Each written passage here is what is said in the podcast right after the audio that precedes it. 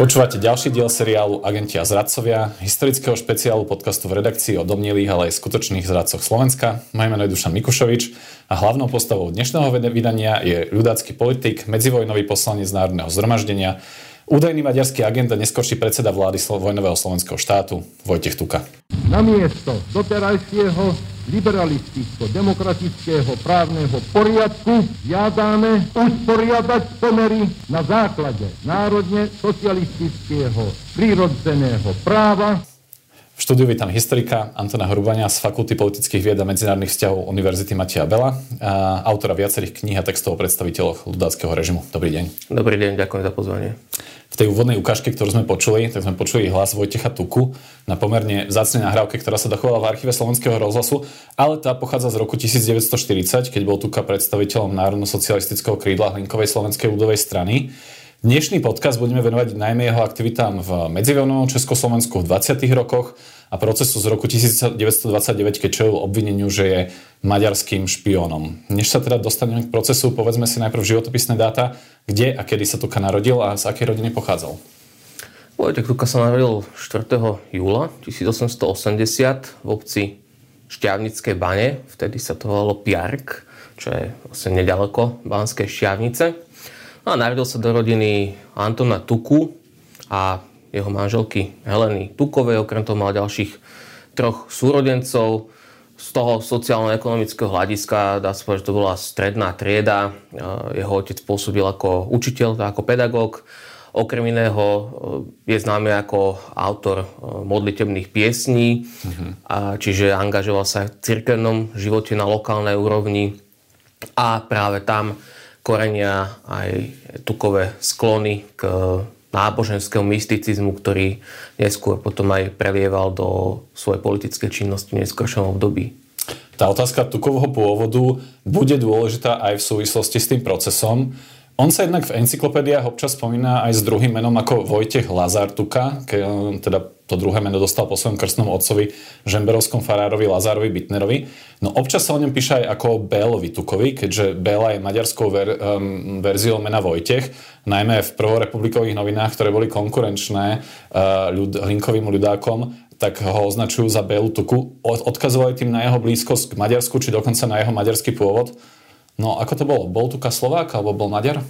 Tuka to meno Béla bežne používal ešte v období Rakúsko-Horskej monarchie, aj tá jeho najznámejšia práca, ktorá vyšla, Sabačák, politika aj Tanulmaj, ktorú napísal v roku 1910, vyšla s menom Tuka Béla a to jeho poslovenčenie mena je prirodzene až záležitosť po roku 1118. Keď sa pýtate na Tukovú národnú identitu alebo etnickú identitu presnejšie, to je taká vec, pri ktorej by sme sa možno mohli trochu zastaviť, mm-hmm. lebo my stále v našom prostredí žijeme v tej paradigme, že, že akoby tá etnická príslušnosť je určujúca v našom priestore, čo prirodzene vychádza z toho, akým vývojom si slovenský národ, slovenská spoločnosť prešla v 19. storočí. Čiže etnicita sa rovná jazyk. Mm-hmm. Ale to podľa mňa nie sú um, identity, ktoré by sa vzájomne byli.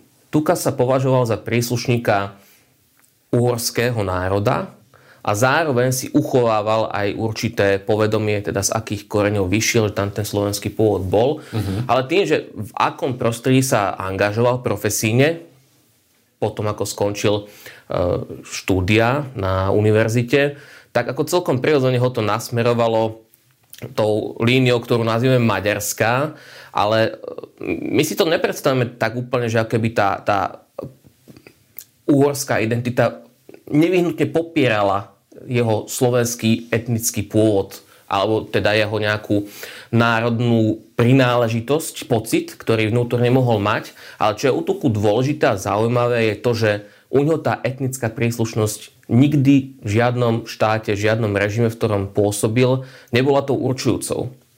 U neho aspoň teda je to taká moja domnienka, ku ktorej som dospel štúdiom tukových diel a teda jeho vyjadrení a aj konkrétne politické činnosti je, že jeho nosnou identitou bola vždy identita náboženská. Tuka bol e, konzervatívny katolík, by som povedal možno až taký ultra konzervatívny katolík, e, ktorý práve od pozície náboženstva alebo rímskokatolíckej cirkvi ako takej v danom štáte, v danom režime odvodzoval aj svoj vzťah k danému štátu a k danému režimu.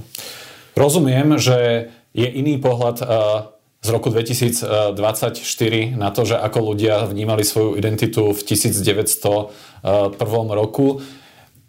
Tá otázka asi pri Tukovi je dôležitá najmä preto, lebo vlastne jemu sa aj neskôr, v neskôrších rokoch posmievali za jeho výslovnosť, e, za to, za jeho maďarský prízvuk, ktorý mal pri tej slovenskej reči, čo zrejme súviselo s tým, že on študoval na maďarských školách v maďarskom vyučovacom jazyku a najmä to vyššie vzdelanie si urobil v, v, na maďarských školách, už aj preto, že to čiastočne vlastne, že inak nešlo, že na Slovensku vlastne neboli vtedy ani gymnázia, že ľudia, teda študenti mohli študovať buď v Česku alebo potom na maďarských školách. Je to tak? Áno, tak v období dual socializmu, teda po roku 1867 bolo postupne likvidované slovenské národné školstvo. Fakticky e, po zrušení troch slovenských gymnázií nebola možnosť získať vzdelanie e, v slovenskom jazyku, čiže prirodzene, keď Tuka najskôr študoval e, ľudovú školu Banskej šťavnici, potom zase maturoval v Leviciach, tak tie ďalšie vyššie štúdia nad ľudovou škola nemohol získať v inom ako v maďarskom jazyku. To sa týka prirodzene potom aj tých univerzitných štúdií. Ale tu ešte treba asi spomenúť, že Tuka bol naozaj jazykovo zdatný. Uh-huh. On napriek tej jeho neskoršej politickej činnosti patril skutočne medzi intelektuál, a povedal by som, že medzi intelektuálnu špičku vôbec politického katolicizmu na Slovensku. Aj vďaka tomu, že študoval v zahraničí, potom v Berlíne, v Paríži, tak ten svoj jazykový diapazon rozširoval, no, hovoril plynulé maďarsky, určite vedel na dobrej úrovni, aspoň na úrovni porozumenia po latinsky, vedel po nemecky, vedel po francúzsky, Uh, takisto aj po slovensky, aj keď vravím teda, že tú slovenčinu viac menej sa len postupne učil a zdokonaloval sa v nej po roku 1918, keďže v tom profesijnom živote ju jednoducho nepoužíval. Doma nehovorili po maďarsky, keď bol dieťa? O tomto popravde, toto vám povedať neviem, lebo nezachytil som takéto zmienky, že akým jazykom komunikovali e, doma, ale predpokladám asi, že, že slovenský vedel, len verím, že nie na takej úrovni, aby, aby teda vedel slovenčinu napríklad vyučovať, ako po roku 1918 môj vyčítali neskôr. Tuka o svojom pôvode hovoril aj v obhajovacej reči na súde v roku 1929, teda počas procesu, kde čelil obvinenie, že, že bol maďarským agentom. Práve tam odmietal, že jeho rodina bola maďarská a vysvetloval to týmito slovami. Tuková rodina je staroslovianská a je dosť rozvrstvená. Nachádza sa i v Čechách. Na Slovensku nachádza sa meno rodiny v starom dokumente z 13. storočia. Tento dokument uvádza Tukovú rodinu v poddanstve, tedy táto rodina nepatrila k panujúcej vrstve maďarského zemianstva. Že akí ľudia v 13. storočí boli na Slovensku v poddanstve, to ľahko uhádnete. Môj rodostrom je známy od 18. storočia. Vtedy Jozef Tuka, ktorý bol z Levíc, vzal si ženu Annu Prepelkovú z Moravy. Slávny krajský súd. Z tohto rodostromu vidieť, že v mojich žilách ani jednej kvapky maďarskej krvi niet. Keby som tu chcel žartovať pred súdom, mohol by som povedať, že podľa pôvodu som na 100% vzatý Čechoslovák. Tejto ukážky, ktorú sme počuli, Tuka, uh, vyplýva, uh, vyplýva to, že Tuka sa považoval za, za Slováka a teda, ale ako sme povedali, vzdelanie získal na maďarských školách a nakoniec aj pokračoval v prednášaní. Na týchto školách ešte pred prvou svetovou vojnou začal učiť na právnickej akadémii v Péči v dnešnom Maďarsku. V roku 1914 ho menovali mimoriadným profesorom štátneho a medzinárodného práva na Kráľovskej univerzite Sv. Alžbety v Bratislave, kde sa učil po maďarsky. Potom prišiel vznik Novej republiky v roku 1918, vznik Univerzity Komenského, hlásil sa na právnickú fakultu tejto novej univerzity, ale neprijali ho. Prečo? Neprijeli ho z toho dôvodu, e, že ho považovali za Maďarona už v tej dobe. E, keď sa Tuka hlásil začiatkom 20. rokov 20. storočia na profesorské miesto na novozaloženej Univerzite Komenského, tak si podal prihlášku na výučbu e, v odboroch politika, medzinárodné právo a e, filozofia, ak sa nemýlim, s tým, že politika sa tam vlastne ani nevyučovala ako odbor. E, filozofiu už mali obsadenú a potom tá trojčlenná komisia, ktorá rozhodovala o tukovom prijatí alebo neprijatí, mu vytýkala, že v odbore medzinárodné právo nemá žiadnu publikačnú činnosť, takže keby ja nemal erudíciu. No a práve toto bol ten zlomový moment aj z hľadiska neskoršej politickej kariéry Vojtecha Tuku, že on to bral strašne osobne to, že napriek tomu, že v prostredí uh, uhorskej monarchie patril k intelektuálnej elite vo svojom odbore, tak nový československý štát v jeho ponímaní keby neumožnil v tej kariére pokračovať. A skutočne do toho obdobia uh, vzniku Československa konca monarchie uh, Tuka mal nábeh stať sa naozaj tou, tou ušou špičkou. No a tým, že mu to keby v jeho chápaní Československý štát znemožnil, tak to pretavil aj do svojho politického postoja voči Československu a jednoducho začal ho nenávidieť. Čiže toto je to, tá vlastne, že osobná skúsenosť uh, s, s tým, že ho vlastne štát ako keby neprijal ako, ako člena intelektuálnej spoločnosti alebo výkvetu, tak znamenalo to, že nebol, jemne povedané, fanúšikom Novej republiky? Je to jeden z podľa mňa dvoch dôležitých kľúčových momentov. Ten druhý úzko súvisel s tým, čo som už spomínal predtým. Uh, a to je to, že Tuka, novovzniknuté Československo, považoval za antiklerikálny štát alebo antikatolícky štát, čo vyplývalo aj z toho, že prirodzene ako člen tej intelektuálnej elity poznal práce Tomáša Garika Masaryka, poznal jeho vzťah k náboženstvu, ktorý bol, povedal by som, e, taký chladný alebo úplne nekorešpondoval s tým, čo si pod tým predstavoval Tuka. No a takisto to súviselo aj s, so vzťahom Československého štátu k rímskokatolíckej cirkvi, k istým uh, nechcem to tak akože úplne povedať, že ateizačným snahám, ale jednoducho taký nie úplne vrelý vzťah, ktorý ten štát cirky prechoval, čo potom sa pretavilo napríklad aj do vzťahu k Vatikánu a do podpisu zmluv. Treba pripomenúť, že tá revolučná doba, doba roku 1918 tak prinašla, priniesla tendencie búrať všetko, čo bolo spojené no. s tou monarchiou a ten katolicizmus bol spojený s monarchiou. Navyše sa špeciálne v tej českej časti republiky oživovali rôzne husické tendencie a podobne. Mm. Strhávali sa mariánske stĺpy. Čiže rozumiem, že ten, toto naladenie tu keď videl, že čo sa deje v českej časti e, republiky, tak asi to nesedelo s jeho politickým a náboženským presvedčením. Áno, presne je to tak. Tuka si uh, popri tej akademickej uh, kariére, uh, ktorú teda mu republika komplikovala, sa snažil nájsť aj nejaké miesto v politike. Už v roku 1910, teda ešte za Rakúsko-Uhorska, sa stal členom uh, krajinskej kresťansko-socialistickej strany. Uh, neskôr sa angažoval v Linkovej slovenskej ľudovej strane. Ako sa vlastne spoznal s Andrejom Linkom a ako sa dostal k slovenskej ľudovej strane?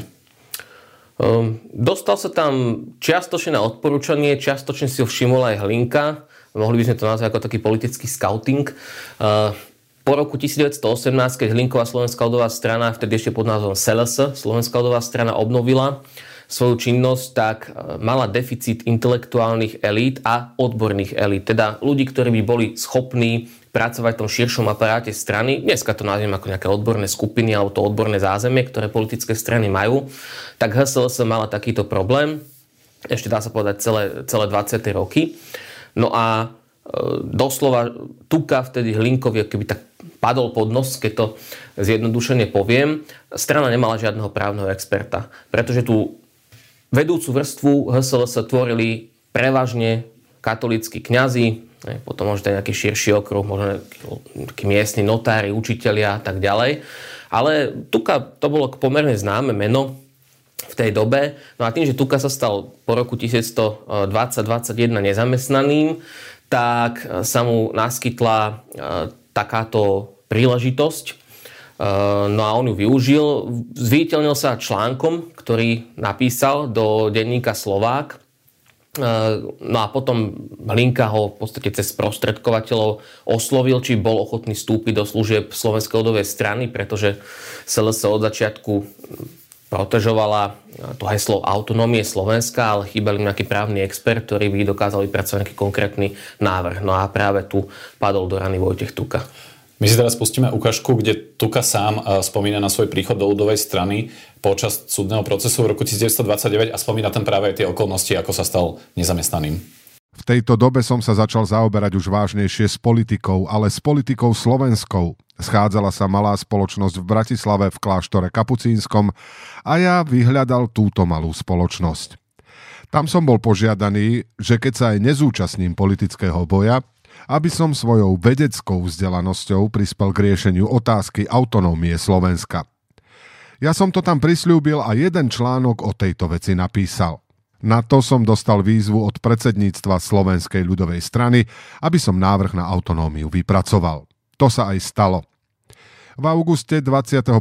roku Maďarská univerzita bola rozpustená a profesori vyhodení na ulicu. Bolo nás asi 40.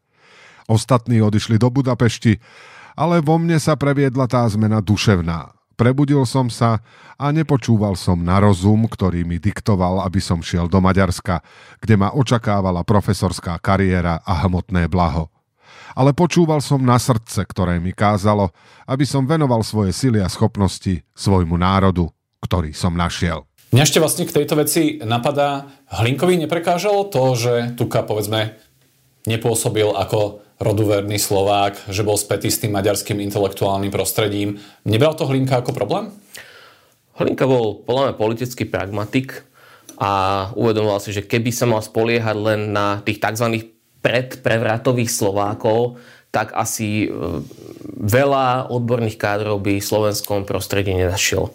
Takže e, skôr než Hlinkovi to vadilo širšiemu okruhu vedenia Hlinkovej slovenskej ľudovej strane, a tým ľuďom, ktorí boli aktívni v Slovenskom národnom hnutí už pred rokom 1118, konec koncov už v 20. rokoch to aj vyústilo do veľkého sporu e, Floriana Tománka a Jurigu, čo bol ešte pred rokom 1118 poslanec e, Slovák v uhorskom sneme, ktorí takto prešli e, do roztržky so samotným Andreom Hlinkom. Takže určite v tej strane ako takej bolo krídlo, ktoré sa stávalo proti integrovaniu bývalých, e, nazvime to v úvodzovkách, že neoduševnených Slovákov, teda tých ľudí, ktorí nevykazovali činnosť v Slovenskom národnom hnutí pred 18. rokom. Ale jednoducho Hlinka to bral ako existenčnú nutnosť, aby teda v rámci možností sa HSLS snažila integrovať všetky katolícke síly, ktoré boli ochotné angažovať sa v jej prospech.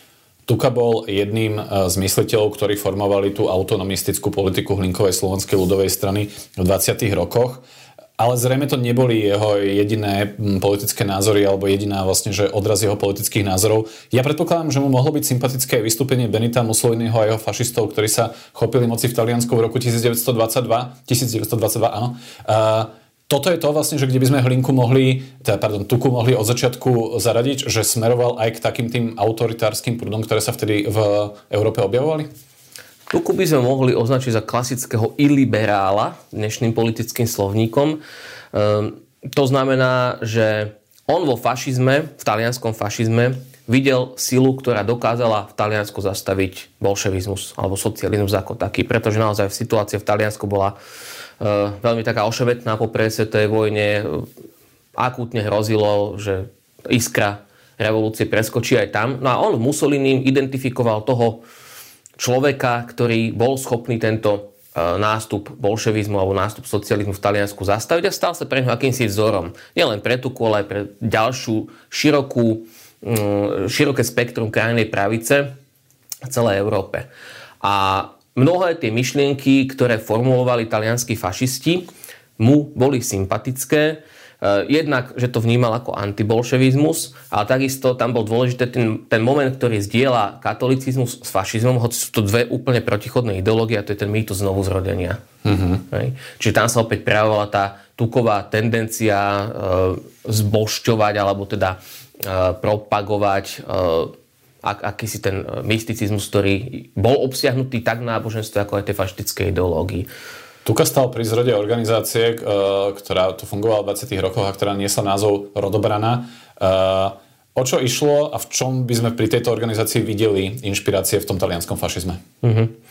No keď Rodobrana vznikla ešte v 23. roku, tak vznikla pôvodne ako stráž, niečo ako stranická milícia, ktorá mala chrániť politické mítingy HSLS lebo v tom období naozaj e, doslova politickí oponenti sa mlátili na uliciach, ľudáci s komunistami a došlo aj k mnohým incidentom počas tých volebných mítingov, vtedy sa volebné mítingy teda vtedy, tie, vtedy sa politika riešila primárne v uliciach, nie ako dneska, že sociálne siete a tak, ale To bol naozaj že in situ na mieste.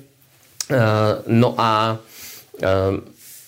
Vojtech Tuka bol jedným z ideových iniciátorov založenia rodobrany, ale ona mala od začiatku problémy so zákonom, strieda bola povolená, zakazovaná. Až teda v tom roku 25-26 došlo aj k takému, by som povedal, že ideologickému podchyteniu a ideologickej transformácii rodobrany. To bol už období potom, ako si Mussolini pevne e, upevnil moc vo svojom štáte a stal sa niečím, čo nazývame ako že trendsetter, udávač trendov Myslím, že vtedy to tak úplne nenazývali, ale my môžeme... Dneska to, to tak nazývame. Ja, ja len aby ste teda Jasne. diváci vedeli, vedeli pripodobniť, alebo influencer, to je ešte možno lepší výraz. Takže Mussolini sa stal influencerom aj pre slovenských fašistov a radikálnych nacionalistov, ktorí v ňom videli vzor. E, začalo vychádzať aj periodikum Rodobrana v nepravidelnej periodicite keď si to pozriete, ako to je úplne že klasický fašizmus všetkými témami, sloganmi, retorikou, ktorou sa vyslovene rodobranci hlásili k talianskému fašizmu. No a Tuka bol, môžeme povedať, že e, ideový guru e, tejto organizácie, ale tie praktické veci nechával skôr na mladších, na Alexandra Macha, ktorý bol jeho politický žiak a začínal politicky ako organizátor rodobrany a na ďalších neskôr známych politikov. E, no a problémom z hľadiska rodobrany ako organizácie boli práve tie výtržnosti, ktoré často spôsobovali aj to, že sa hlásili k fašizmu, uh-huh. ktorého cieľom v konečnom dôsledku bolo zvrhnutie demokratického režimu v akomkoľvek štáte, vrátane Československa. No a aj bezpečnostné zložky v Československu v tom videli problém. Takže automaticky to potom dávali aj do súvisu s tými ďalšími tukovými politickými aktivitami mimo územia Československa? Uh, Tuka bol jazykovo vybavený, mal veľa kontaktov v Maďarsku, ale aj v zahraničí. Ako ich v 20. rokoch využíval? Um, využíval ich primárne na niečo, čo by sme mohli opäť nazvať ako také grupovanie, na formovanie sietí medzi osobami a kými nezávislými platformami, ktoré boli vymedzené voči tomu poriadku, ktorý bol nastolený Versajsko-Washingtonskou sústavou, teda e, voči existencii Československa v tej podobe, ako existovalo. O Tukovi bolo známe, že už vlastne od začiatku 20. rokov bol zapletený do viacerých e, protištátnych skupín. Tá prvá vôbec sa sformovala ešte v prostredí už spomínanej Alžbetinskej univerzity s radou nespokojných profesorov ešte v roku 1920, teda dávno predtým, ako bol Tuka vôbec stíhaný e, v rámci procesu, ktorý vyústil potom v 29. roku. A konec koncov už tých 20 rokov, už pre poloci 20 rokov bolo známe, že Tuka chodí často do Viedne, že chodí do Budapešti, obklukov cez Viedeň, kde si stále konzervoval tie svoje kontakty na kruhy, ktoré boli negatívne vymedzené voči novému usporiadaniu a snažili sa hľadať nejakú alternatívu. Mm-hmm. To neznamená, že Tuka mal konkrétny plán, že, že zlikvidovať Československo a navrátiť uh, Slovensko do lona Svetoštefanskej koruny. Uh, Tuka podľa môjho názoru uh, teda podľa tých dokumentov, ktoré som mal možnosť e, študovať, nemal úplne konkrétnu víziu, že čo so Slovenskom, len vedel, že to usporiadanie a ten režim, ktorý Československu vládne, je pre ňoho nepriateľný a tak proti nemu bojoval. Malo to aj konkrétne výsledky. Keď sa trochu posunieme v čase, v roku 1925 Tuku za Hlinkovú slovenskú ľudovú stranu zvolili poslancom. Mimochodom práve vo voľnom období, kedy sa strana konkrétne v roku 1927 dostala na čas do vlády, jedinýkrát počas celého trvania Prvej republiky. No ale zvla, vo, vo vláde skončila pre tzv. tukovú aféru, teda obvinenie zo špionáže v prospech Maďarska, pre ktoré bol Tuka zatknutý v januári 1929, teda pred 95 rokmi. Je však pravda, že Tuka vyvolal politický škandál už o rok skôr v januári 1928, vtedy zverejnil v Dludáckom denníku Slovak článok s názvom V 10. roku Martinskej deklarácie, v ktorom prišiel s takým pomerne senzačným tvrdením o údajnej tajnej klauzule Martinskej deklarácie, teda dokumentu, ktorým sa slovenská reprezentácia 30. oktobra 1918 prihlásila k Československu. Táto tajná klauzula vraj obmedzovala právny základ Československého štátu na 10 rokov, teda do oktobra 1928 a tuka v tom článku tvrdil, že o pár mesiacov teda nastane niečo ako v, v právne vákuum. Citujme si z toho, z toho tukovho článku, ako to on vysvetľoval. Dňom 31. októbra 1928 nastane v jednej polovici štátu v slovenskej čiastke Československej republiky mimoriadný stav. Vákuum juris. Toto právnické kuriózum prihodí sa v menších rozmeroch aj v iných štátoch. U nás dosiahne však rozmery zemetrasenia. Týmto kritickým dňom totiž to prestane etický podklad istých ústavných ustanovizní, pretrhne sa právna kontinuita, prestane dočasná platnosť dôležitých zákonov. Martinské zhromaždenie sa uznieslo na dvoch rozhodujúcich opatreniach.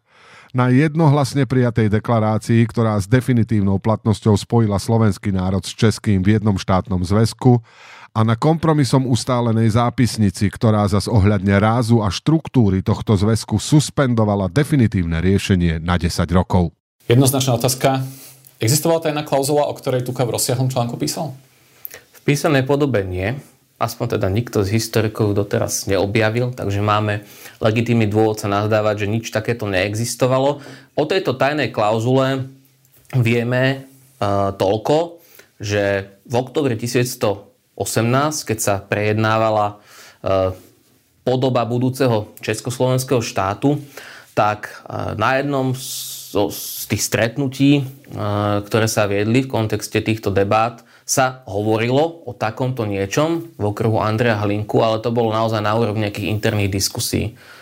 A naozaj, keď si to zoberieme z hľadiska právneho alebo štátoprávneho, tak ani samotná Martinská deklarácia vlastne nebola E, záväznou z hľadiska neskôr prijaté Československej ústavy 29. februára 1920. Takže e, tento Tukov, nazval by som to e, pejoratívne alebo, alebo tak akože ľudovo šplech, ktorý uverejnil v tlači v roku 1928, nemal žiadnu právnu váhu a ani nebol dokázateľný. Bola to len domnienka, ktorá nemala oporu v žiadnych dokumentoch. Aj keby ten dokument existoval, hovorím, tak nebol právne záväzný pre podobu Československého štátu.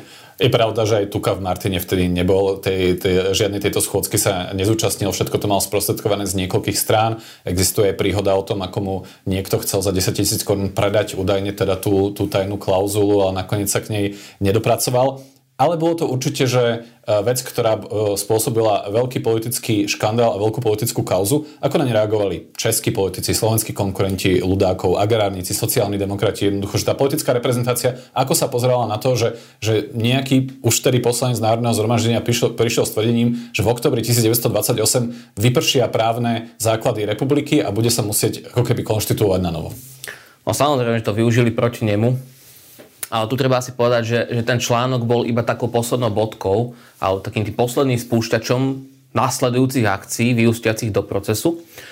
Pretože vôbec taký vôbec prvý podnet uh, riešiť tuku na takejto úrovni dal paradoxne um, bývalý ľudák Jurko za Mateo v článku ešte z roku 1926, myslím, že z novembra, uh, kde teda vyslovene sa pýtal, že, že aké je prepojenie doktora Tuku s Iredentov.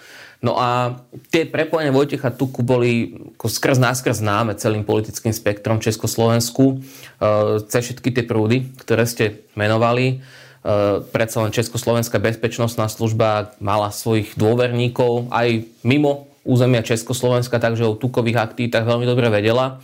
Napríklad aj v Národnom archíve v Prahe, vo fonde prezidiu ministerstva vnútra sú také celé štosy protištátnych skupín a podozrivých osôb, ktoré Československá tajná služba sledovala a Tuka bol iba jedna, jedna z mnohých. Oni to nakoniec vyhodnotili tak, že je to tá uh, najnebezpečnejšia skupina aj v spojitosti s tými tukovými aktivitami orientovanými smerom na uh, Budapešť No ale sekundárne treba povedať, že celý ten proces, teraz nehovorím ešte o súdnom procese, ale celý ten proces tukovho, e, tukovej kompromitácie mal určite aj politický potón. To vôbec netreba zakrývať, bolo to tak. Uh-huh. Československej e, politickej elite vyhovel, alebo teda prospelo prospeli tieto tukové aktivity na kompromitáciu Hlinkovej slovenskej ľudovej strany, ktorá vtedy za okolností bola súčasťou vlády. Čiže padli im to vhod, udalosti nabrali rýchly spad. V maji 1928 podal na tuku trestné oznámenie slovenský politik Milan Ivanka. V decembri 1928 Národné zhromaždenie zbavilo tuku poslaneckej imunity a 3. januára 1929 policia tuku zatkla a previezla do vyšetrovacej väzby. Z čoho všetkého bol obvinený? Tuka bol obvinený a neskôr obžalovaný z paragrafov známeho zákona 50 23, to bol tzv. zákon na ochranu republiky a konkrétne bol e, obžalovaný zo zločinov vojenskej zrady a úkladov proti republike. Uh-huh.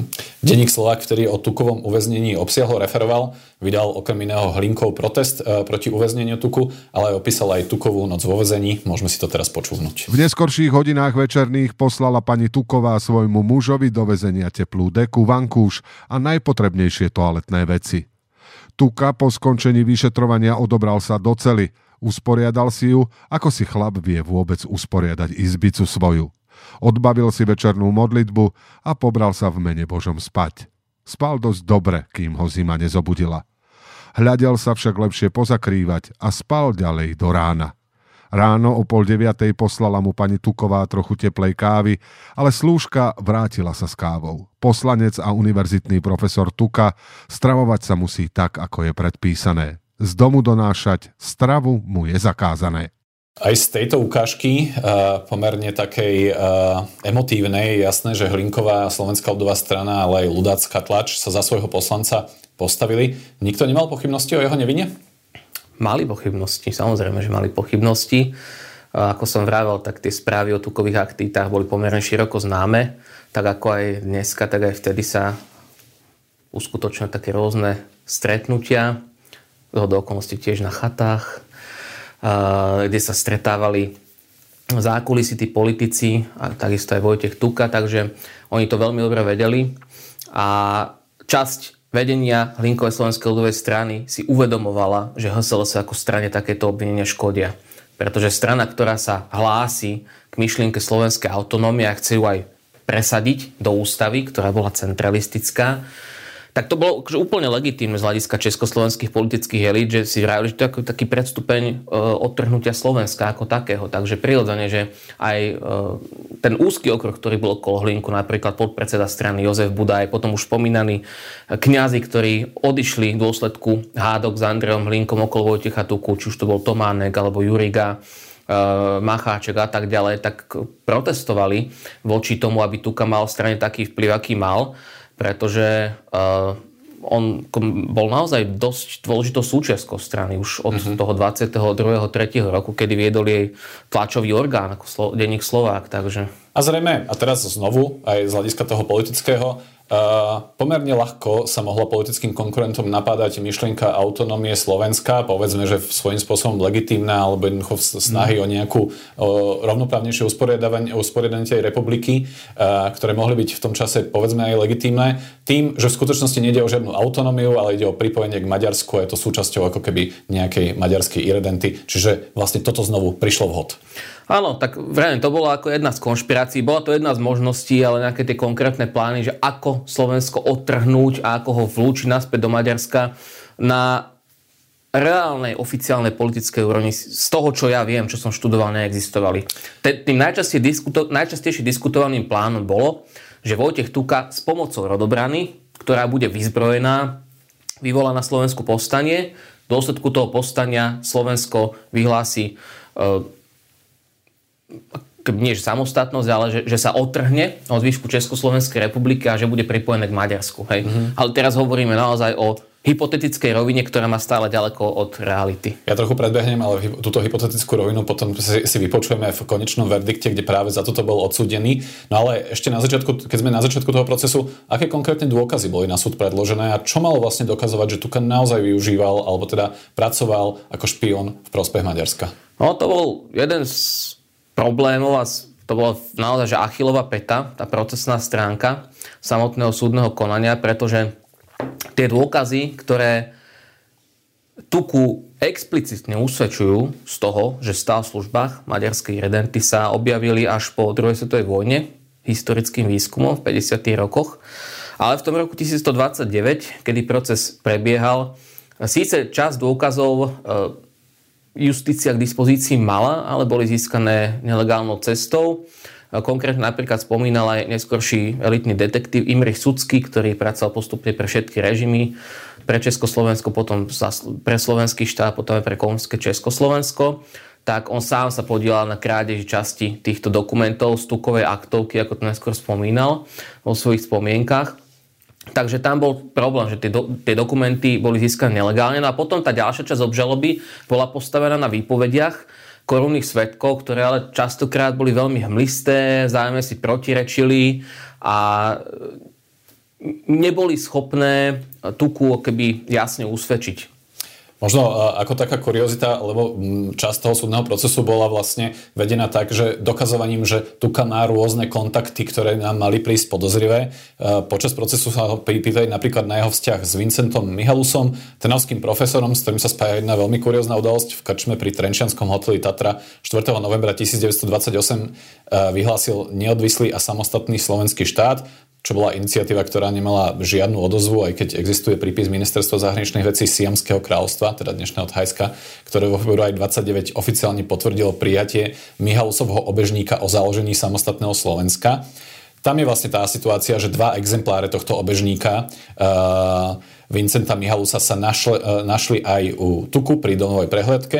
Bola to skôr kuriozita alebo niečo, čo Tukovi mohlo priťažiť, alebo to bolo práve jeden z tých ako keby rôznych mlistých náznakov, že jeho aktivity nie sú úplne OK tak asi mu to priťažilo v kontexte tých obvinení a tých balvanov, ktoré sa na neho keby tak metaforicky valili, ale každý jeden právnik, vrátane členov Senátu si museli byť dobre vedomí, že vyhlásiť samostatnosť niekde v krčme nemá žiadnu právnu validitu. Mihalus e, inak v obave pred väzením utekol do Nemecka, do Československa sa vrátil v roku 1934, kde si potom odsedel ročné väzenie. My si môžeme počúvnuť záznam uh, ukážku z procesu, kde Tuka o Vincentovi Mihalusovi hovoril nasledovne. Ja ho poznám ako profesora, tak sa mi predstavil, chodil k nám do redakcie. Bol voľa kedy komunistom, veľmi inteligentný človek. Potom sa s komunizmom rozišiel, napísal veľkú knihu, vlastne projekt, ako by sa dali na Slovensku pestovať liečivé rastliny a tým náš ľud by si mohol nejako pomôcť, poneváč Slovensko svojim podnebím je dobré na isté druhy liečivých rastlín. To odovzdal ministerstvu. Čakal roky a keď neprišla odpoveď, spolok svätého Vojtecha ho požiadal, aby napísal knihu o liečivých rastlinách. Potreboval rukopis a požiadal ma, aby som mu od ministerstva zaobstaral. Aby som požiadal ministra, aby rukopis bol vrátený. Iné styky som s ním nemal. Ja ešte poviem, že dokazovanie na súde bolo rozsiahle, len e, digitalizovaný spis so svedeckými výpovediami má takmer 2000 strán. Tukovi okrem rôznych zahraničných kontaktov, návštev Viedne eh, a podobných aktivít, či článku, o ktorom sme hovorili, Vacuum Juris, obžaloba vytýkala práve aj založenie rodobrany. Eh, v čom videli teda najväčší problém? V tom, že rodobrana mohla byť nástrojom na vyvolanie povstania na Slovensku, ako ste povedali? Áno, to bolo to hlavné. Okrem toho rodobrana ešte v počiatkoch svojej existencie, teda okolo toho roku 25-26 sa snažila aj nadvezovať kontakty s českými fašistami, s národnou fašistickou. Teda to je tá strana, ktorá integrovala všetky tie krajine e, pravicové prúdy, najmä v českej časti republiky, ale neskôr sa presunuli aj na Slovensko, okolo generála Radola Gajdu. A s nimi je práve spojený jeden pokus o štátny prevrat Československu, tzv. židenický puč. Takže aj to, keď si bezpečnostné orgány dávali do súvisu, tak im z toho vychádzalo, že od tej rodobrany asi nemôžu nič dobre čakať. Podarilo sa súdu presvedčivo dokázať, že Tuka bol maďarský špion v tej dobe? Jedným slovom nie. Uh-huh. O rozpolúplnosti toho celého procesu najlepšie svedčia prvé strany slovenských novín po Tukovej záverečnej obhajobnej reči, kým ľudácky Slovák vyšiel na prvej strane s titulkom Veľkolepá obranná reč profesora doktora Tuku, tak agrárnický slovenský denník mal na prvej strane Dnes Tuka, nevyvrátil ani jeden bod obžaloby. Vojtech Tuka neskôr ale priznal viaceré aktivity proti Československej republike v dokumente nazvanom Dôverná správa o protištátnej činnosti v rokoch 1919 až 1927, ktorý adresoval Eduardovi Benešovi. Kedy tento dokument napísal a čo v ňom bolo? No otázne je už samotného autorstvo, ktoré viacerí historici spochybnili. Niektorí tvrdia, že to nenapísal sám Tuka, ale jeho advokát, doktor Ivan Otlík. Ten dokument vo svojej podstate priznáva e, Tukovú vinu v mnohých bodoch obžaloby, ktoré mu súd nedokázal, e, ktoré nevedel súd dokázať. ale tam treba opäť brať na aj to, že keď ten dokument vznikal začiatkom druhej polovice 30. rokov, Tuka už istú dobu strávil vo väzení a veľmi túžil dostať sa na slobodu. Mm-hmm. Takže treba to brať aj v týchto súvislostiach. Čiže to bol dok- dokument, ktorý bol adresovaný Eduardovi Benešovi ako prezidentovi. Áno? áno, ako prezidentovi s cieľom, aby Vojtech Tuka dostal milosť. Mm-hmm. A musel, teda, alebo um, logicky takto žiadal, pretože on dostal za uh, rozvracanie republiky alebo za úklady proti republike a za, vojenc, za, za zločin vojenskej zrady 15 rokov väzenia, teda pomerne vysoký trest. Spolu s ním bol odsudený aj redaktor Slovaka Anton Snacký. Verdikt, uh, ktorý na súde odznel, uh, vyzeral takto. Obžalovaný doktor Vojtech Tuka, narodený 4. júla 1880 v Piargoch, a Anton Snacký, narodený 18. augusta 1895 vo Výgľaši, sú vinní zločinom vojenskej zrady a zločinom prípravy k úkladom proti republike, ktoré spáchali tak, že doktor Vojtech Tuka spoločne s Antonom Snackým v roku 1929 alebo 1924 vyhľadali vo Viedni cudzozemskú vyzvedačskú kanceláriu, tam jednali s cudzozemskými vyzvedačskými činiteľmi že Vojtech Tuka roku 1923 prenajal vo Viedni na Kolšický gase 30 byt, v ktorom bola zriadená vyzvedačská kancelária a v ktorom bolo od príslušníka Československého štátu vyzvedané rozloženie, stav a výzbroj našej armády a četníctva. V roku 1923 a neskoršie v Bratislave a inde v Tuzemsku s Antonom Snackým a inými osobami organizovala rodobranu, ktorú určil k tomu, aby na území Slovenska vyvolala nepokoje, povstanie a pri obrane štátu prevádzala sabotáž a usnadnila tak postup cudzozemských vojenských branných síl proti Československej republike. Mňa zaujíma, čo tento rozsudok znamená pre Hlinkovú slovenskú ľudovú stranu. Pre Hlinkovú slovenskú ľudovú stranu znamenal debakel, znamenal oslabenie pozície. Účasti voličov to mohlo znamenať určité zneistenie a naozaj vnú, vo vnútri samotnej HSLS e, to znamenalo aj istú sebereflexiu.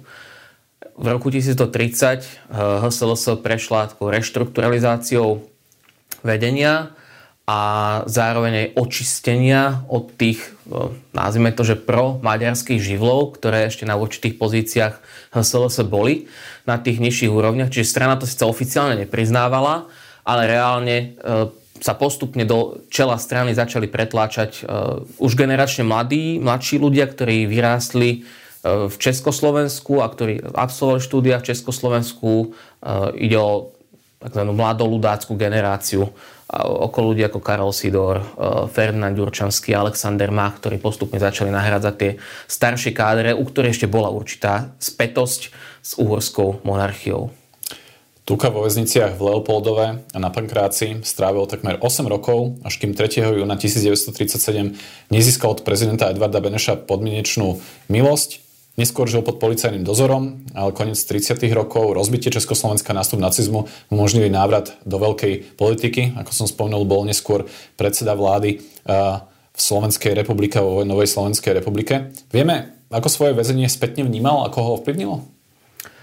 E, ako ho vnímal vnútorne, to nevieme, ale v tej oficiálnej rovine, teda potom ako sa dostal z väzenia e, a dostal sa naspäť na Slovensko na jeseň 1038, tak jasné, že to vnímal ako obetu na oltár národa, sám seba prezentoval ako e, mučeníka a k tomu napomáhla aj tá už spomínaná mladolodacká generácia, vedená Karolom Sidorom, ktorá v Tukovi videla vzor a naozaj taký prototyp tej obete za národ, ktorú keby Vojtech Tuka symbolicky e, priniesol a tento mučenický kult fakticky sa s Tukom ťahal počas celého obdobia slovenského štátu, potom vznikli aj viaceré také apologetické brožúrky približujúce e, život a dielo Vojtecha Tuku. E, vznikli napríklad, to je zaujímavé, také fotografie Tuku práve v tej súdnej sieni, kde v roku 1129 odsúdení a slúžili na propagandistické účely. A skutočne e, až do 47. roku, teda do Tisovej popravy, bol Tuka v ľudáckom myslení e, vnímaný ako ten hlavný martýr hnutia spoločne s Andrejom Hlinkom, ktorý za ľudovú stranu a za tú ľudáckú ideu prinášal najväčšie obete, lebo však to sa vlastne aj tradovalo keby v tom ľudáckom narratíve, že to najviac, čo človek môže za národ priniesť, je vlastná sloboda. O tukovom živote a politickej činnosti v ďalších rokoch by sme mohli nahrať, a teda možno aj nahráme ďalší diel seriálu. Ja len veľmi krátko. Tuka sa po vzniku slovenského štátu stal v roku 1939 predsedom vlády, bol predstaviteľom radikálneho krídla HSLS, ktoré chcel režim formovať podľa nemeckého vzoru a zásad nacionálneho socializmu. Podielal sa na vypracovaní a prijatí vládneho, vládneho nariadenia o právnom postavení židov, teda tzv. židovského kodexu. Neskôr pre zdravotné problémy podal 5. septembra 1944 demisiu a politického života sa už neuzúčastňoval, no po vojne bol za svoju činnosť na čele slovenského štátu znovu postavený pred súd. Ponúka sa záverečná otázka, ktorá sa odvíja názve nášho seriálu. Bol Tuka domnelým či skutočným zradcom a stal sa ním už v roku 1929 alebo až o 10 rokov neskôr? Tuka to tak vnútorne nepociťoval, ale z hľadiska platného československého právneho poriadku zradcom bol, lebo je to jeho politická činnosť a jeho aktivity zahraničí skutkovú podstatu vlasti zrady naplňali. Už v roku 1929. Áno.